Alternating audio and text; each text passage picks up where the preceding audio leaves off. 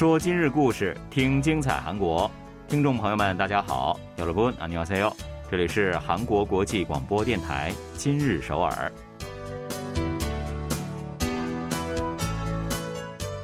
聚焦今日首尔，体会当下韩国。让我们带您走遍韩国的每个角落，让我们把最真实的韩国送到您的耳边。各位听众大家好，我是主持人朴龙君。听众朋友们好，我是主持人婉玲，非常高兴跟大家相会在今日首尔。那如今呢，有伴侣动物的家庭早已经是将伴侣动物看成是重要的家庭成员来对待了、嗯、没错。那正因如此呢，伴侣动物如果说身体出现了一些异常又或者是不适的话，那也真的是别提有多揪心了呀。对啊，更不要说是有了一些严重的问题的话、嗯、那到时候呢，真的是什么诊疗费用的高低啊，是不是合理啊等等，根本顾不上。那主人们一般情况下呢，都是一心想着自家的宝宝要快点好起来，不要出问题。是的，因此呢，也有个别一些伴侣动物医院啊，正是利用了主人这种急切的心理来钻空子要高价。所以为了防止这种不好的现象发生，从本月五日起，拥有两名以上的医生的这种伴侣动物医院呢，就需要公开诊疗、住院还有接种疫苗等相关检查还有治疗项目的费用。嗯，那此外呢，在手术又或者是其他重大诊疗开始之前，需要将预估诊疗费用以口头的形式来告知伴侣动物的主人。农林畜产食品部呢，这个月的三号正式发布了包括上述内容的全新制度了。嗯，内容显示，需要公开诊疗费用的医疗行为具体包括初诊、复诊，还有咨询、住院、综合疫苗以及 X 光拍摄费用和诊断费用等多个项目。那诊疗费呢，必须在伴侣动物医院内部的挂号窗口或者是诊疗室等易于认知的地方呢，以手册啊，或者是印刷物，又或者是海报等这样的形式来明确的公开，或者呢，直接就把费用标识在伴侣动物医院的官方网站上。嗯，如果不按照规定对于诊疗费予以公开的话呢，先是会被命令进行改正。那如果还不履行，初犯将被罚款三十万韩元，第二次以及第三次呢，就会分别处以六十万和九十万韩元的罚款。嗯，当然了，对于这个农户饲养的猪牛鸡鸭等这样的动物，专门进行到访诊疗的医院呢，则是无需义务公开诊疗费用了。而仅有一位医生的小型伴侣动物医院呢，则是会在明年一月开始来适用这个制度。嗯，这是循序渐进的。对。那同样呢，是从本月五日开始啊，在伴侣动物医院接受手术，那比如说需要进行全身麻醉的内脏器官以及关节等手术的话，又或者是全身麻醉下要输血等重大的医疗行为，那院方就必须事先向伴侣动物的主人告知大概的预期费用。是，那如果有紧急情况的话，稍微延误就会对伴侣动物的生命安危造成影响，或者是很有可能造成残疾的时候呢，则是可以在诊疗结束以后来予以告知的。那诊疗过程当中发生意外情况需要收取额外费用的时候呢，也是允许在诊疗结束以后对费用来进行更改。嗯，这么看来的话，呃，该制度呢还是考虑到了各种变数和突发情况的。嗯，但是再完善的制度在现场进行施行之后呢，也是一定会有需要进一步改善的部分的。那也相信啊，届时相关部门呢也会根据现场的声音来持续对制度予以深化以及完善的。好的，接下来呢，还是一起来简单了解一下本期节目为您安排了哪些内容呢？今年都有哪些新政实施？那新政都涉及哪些方面？我们的生活又会因新政策的出台受到哪些影响呢？这些是眼下人们最为关注并且好奇的。稍后就为大家介绍二零二三年首尔将会有的大大小小的变化。外国游客访问韩国，景福宫、明洞不能不去，遍布于大街小巷的便利店同样也不容错过。便利店成为游客韩国之旅的必经之处，为了吸引游客驻足消费，便利店业界针对外国游客提供了不少的特色服务。说全世界都在听韩流音乐也丝毫不为过，专辑出口国从六十个国家扩大至一百四十八国。韩流音乐魅力持续升级，成功俘获了北美、北非、中东地区粉丝的心。好的，现在呢，就一起走进今日首尔，带大家了解详细内容吧。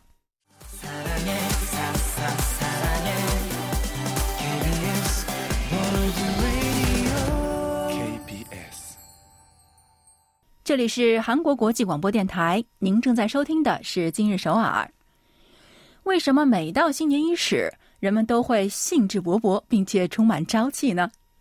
就心理状态而言，迈入新的一年确实会由此获得希望，会让我们的生活呢有新的变化。嗯，所谓新的变化呢，并不单单是指我们内心的想法，现实生活当中确实也是正在又或者是即将要发生各种各样的变化了，不管是哪一项啊，都是非常令人期待的。那么二零二三年都有哪些新规即将实施？我们的生活都有哪些变化呢？首尔市于本月初发行了名为二零二三不同的首尔生活手册，内容涉及首尔市全新推行的事业和发生变化的政策。嗯，我们先来了解一下和民生关系尤为紧密的福利领域哈。安心收入参与家庭将会从当初的八百户增加到一千六百户啊。那去年呢是有五百户的家庭获得了安心收入，今年七月开始将会追加对一千一百户来予以支援。嗯，所谓的这个安心收入啊，是一种收入保障制度，保障低收入家庭呢能够过上正常的生活。家庭收入越低，补贴的水平也就越高。受惠群体呢可以领取中位收入的 百分之八十五 和实际的家庭收入之间的差额的一半。另外呢，从今年的七月份开始，将会对残疾人公交车车费来予以支援。支援对象呢是居住在首尔的残疾人士，那如果说程度较为严重的话，一名同行人员也是会获得免费乘坐公交车的优惠的。哇，这个很暖心啊。对，那帮助民众管理身体健康状态的首腕医生九九八八支援对象呢也将进一步扩大。首腕医生是什么呢？您听我解释啊，首腕医生九九八八呢是通过智能手表联动的软件来管理健康的一项服务。那么支援对象呢将从原本的十九到六十四岁扩大到十九到六十九周岁。嗯，真的是城市生活越来越智能了。下面呢我们再来看一看安全方面的新政变化。去年的这个暴雨呢是让首尔民众遭受重创，简直是让人措手不及呀。那今年呢灾害地图当中，根据降水量而预测进水范围的进水预测图，基准是从每个小时的九十五毫米改为了一百毫米了。嗯，首尔市相关负责人表示啊，灾害地图在决定是否加入风灾水害保险的时候呢，将彰显其重要性。嗯，那由于去年这个暴雨啊，还有集中强降雨天气是比较多的，人们的生命财产安全也都是遭受到了不少的损失。反映了以上内容的这个地图，对于方便有需要的市民阅览也能够起到一定的帮助了。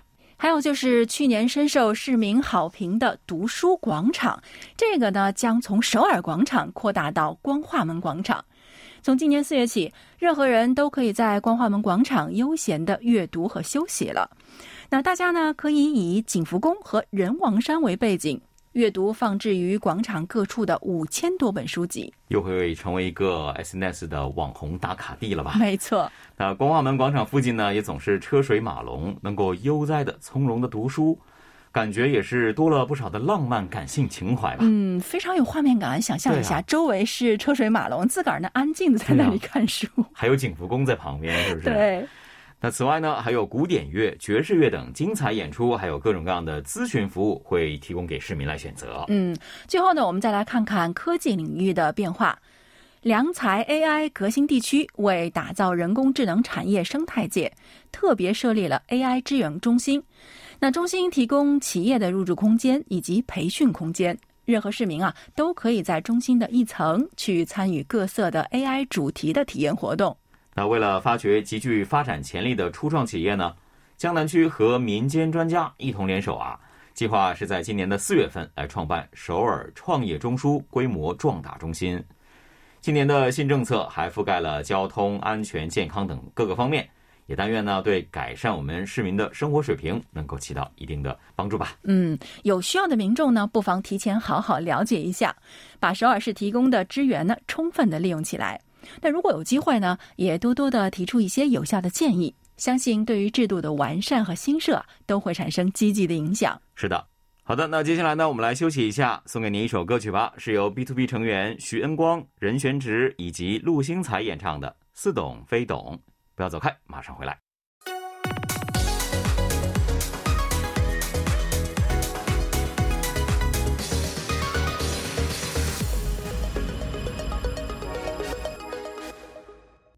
欢迎回来，这里依然是韩国国际广播电台今日首尔。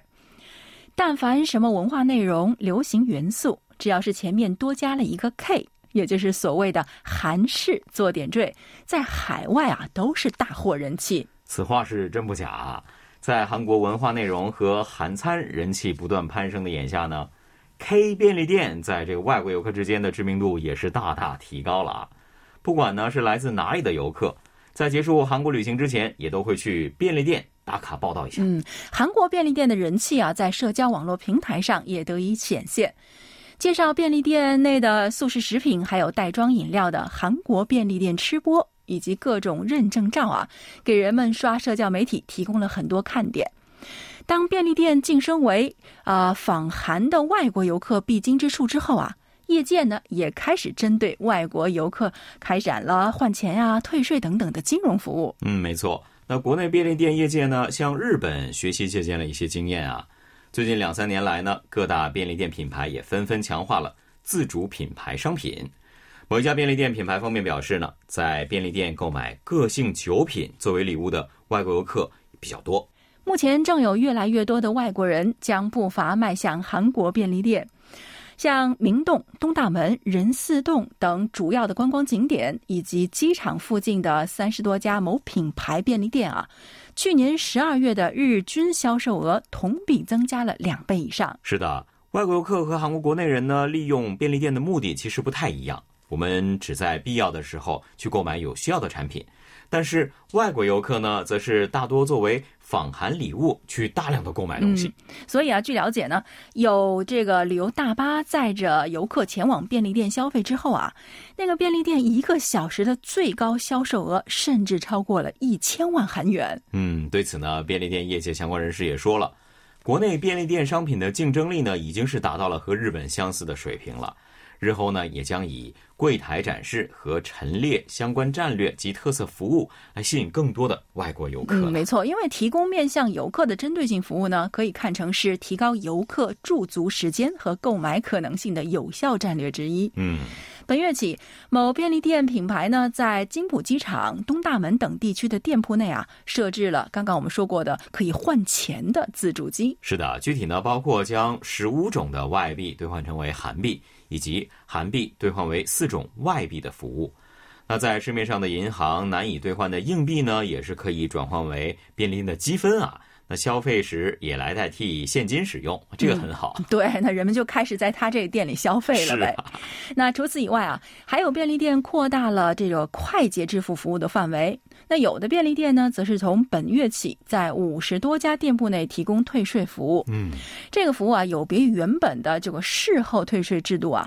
外国游客呢，只要在店内去扫描一下护照，就可以以免除附加税的金额进行支付了。哇，这好方便。不仅如此呢，还有便利店携手韩国旅游发展局，利用了增强现实技术，向游客发放了购物优惠券。那位于明洞商圈的某一家便利店呢，则是在商品陈列上做了不少的功课啊。他把传统酒、海苔、拉面等这样的受海外游客喜爱的产品单独来陈列，以提高游客购物的便利性。嗯，这类服务呢，看上去好像是在吸引游客、提升销售额的一些手段啊。但是转念一想啊，受力的呢，其实并不只是商家。游客专享服务为游客带去便利的同时，也为他们送上了一份贴心的感动，让外国游客对于韩国行的满意度呢，也是瞬间提升了。是啊，这样一来的话呢，外国游客对于韩国整体的好感度也一定会上升一个台阶的，就成为了回头客了嘛。好的，接下来呢，再来听一首歌曲吧，是由 Dreamcatcher 演唱的 Good Night。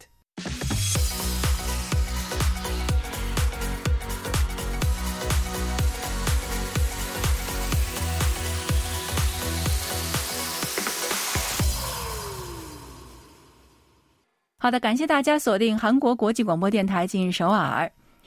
去年的十二月三十一日晚，防弹少年团成员郑浩熙参加了在美国纽约举行的新年倒计时仪式。该活动每年都会有两千五百多万人观看。嗯，那时光再往前推一推啊，二零一一年呢，同样也是在美国掀起了韩流热潮的鸟叔Psy也曾出演了美国的新年节目。不过当时韩流在全世界的影响力和现在应该是没有办法相提并论的。没错，那经过了疫情时期，北美市场呢从韩流音乐的不毛之地摇身一变成为了韩流音乐的最前沿。关税厅数据显示啊，二零一六年韩国专辑类总出口额是两千九百九十一万美元，那其中对于美国的出口额仅为八十一万美元，排名是第五。那从二零一七年防弹少年团进军美国开始呢，这个出口额就持续增加了。二零二二年呢，是以三千五百二十八万美元，排名上升到了第三位。在七年的时间里增加了四十二倍、啊、哇，很厉害。嗯，那么除了美国以外啊，韩流音乐在中东、印度等地的影响力又是哪种程度呢？韩国国际交流财团的统计数据显示，那截至二零二一年的十二月，全世界共有一亿五千多万的韩流粉丝，其中啊，北非还有中东地区的韩流粉丝十年来呢激增了一百三十倍。嗯，那去年九月呢，在沙特阿拉伯首都利雅得举行的韩流演唱会也是一共动员了两万多名的观众啊。这个演唱会呢是继二零一六年之后第二次在中东地区举行的，当时呢仅仅有八千席的规模。而这一月下旬呢，女团 Blackpink 将会先后唱响利雅得和阿布扎比。韩流女团在利雅得举行演唱会呢，还上述首次呢。嗯，到时候一定更是盛况空前吧。对。那在印度啊，大都市景象呢也因韩流发生了变化。在新德里和孟买等主要城市，以防弹少年团等韩流偶像为主题的咖啡厅和餐厅也逐渐增加。位于孟买的某防弹少年团主题咖啡厅经营者表示啊，这个疫情期间呢，通过韩流音乐获得安慰的印度粉丝是激增。美国有一家初创企业发布的数据也显示呢，二零一九年到二零二二年，韩流音乐的 YouTube 视频点阅量增加最多的地区呢，也是印度。嗯，让我们再说回专辑销量啊，虽然对中国韩流音乐专辑的出口有所减少，但是啊，面向其他多个国家的这个销量呢是明显增多了。韩国专辑出口国从二零一六年的六十个国家增加到了二零二一年的一百四十八个国家。二零二一年呢，也是首次突破两亿美元的专辑出口额，那有望呢在今年再次刷新历史最高纪录了。也有大众文化评论家说道，疫情期间全球多个国家的视频和音源消费呢都是有所增加的，各种线上平台的出现也为大家接触韩流提供了更多的机会。嗯，没错。那有人将 K 文化呢视为是一种魅力资本，我觉得说的太有道理了。这一魅力资本和音乐、影视剧、时尚或者是其他领域相结合，都擦出了绚丽的火花。所以未来除了我们所熟悉的专辑、食品等出口，凡是有 K 元素作为点缀，一定都能取得空前的成果。没错，那这一点呢，至今为止已经在诸多方面得到了验证了，毋庸置疑啊。好的，听众朋友，今天的今日首尔节目呢，又到了结束的时候了，也感谢各位的收听。在节目最后呢，一起来听这首歌曲吧，是由 George 演唱的《喜欢你》。嗯，好的，听众朋友们，我们下期再见。안녕히 계세요。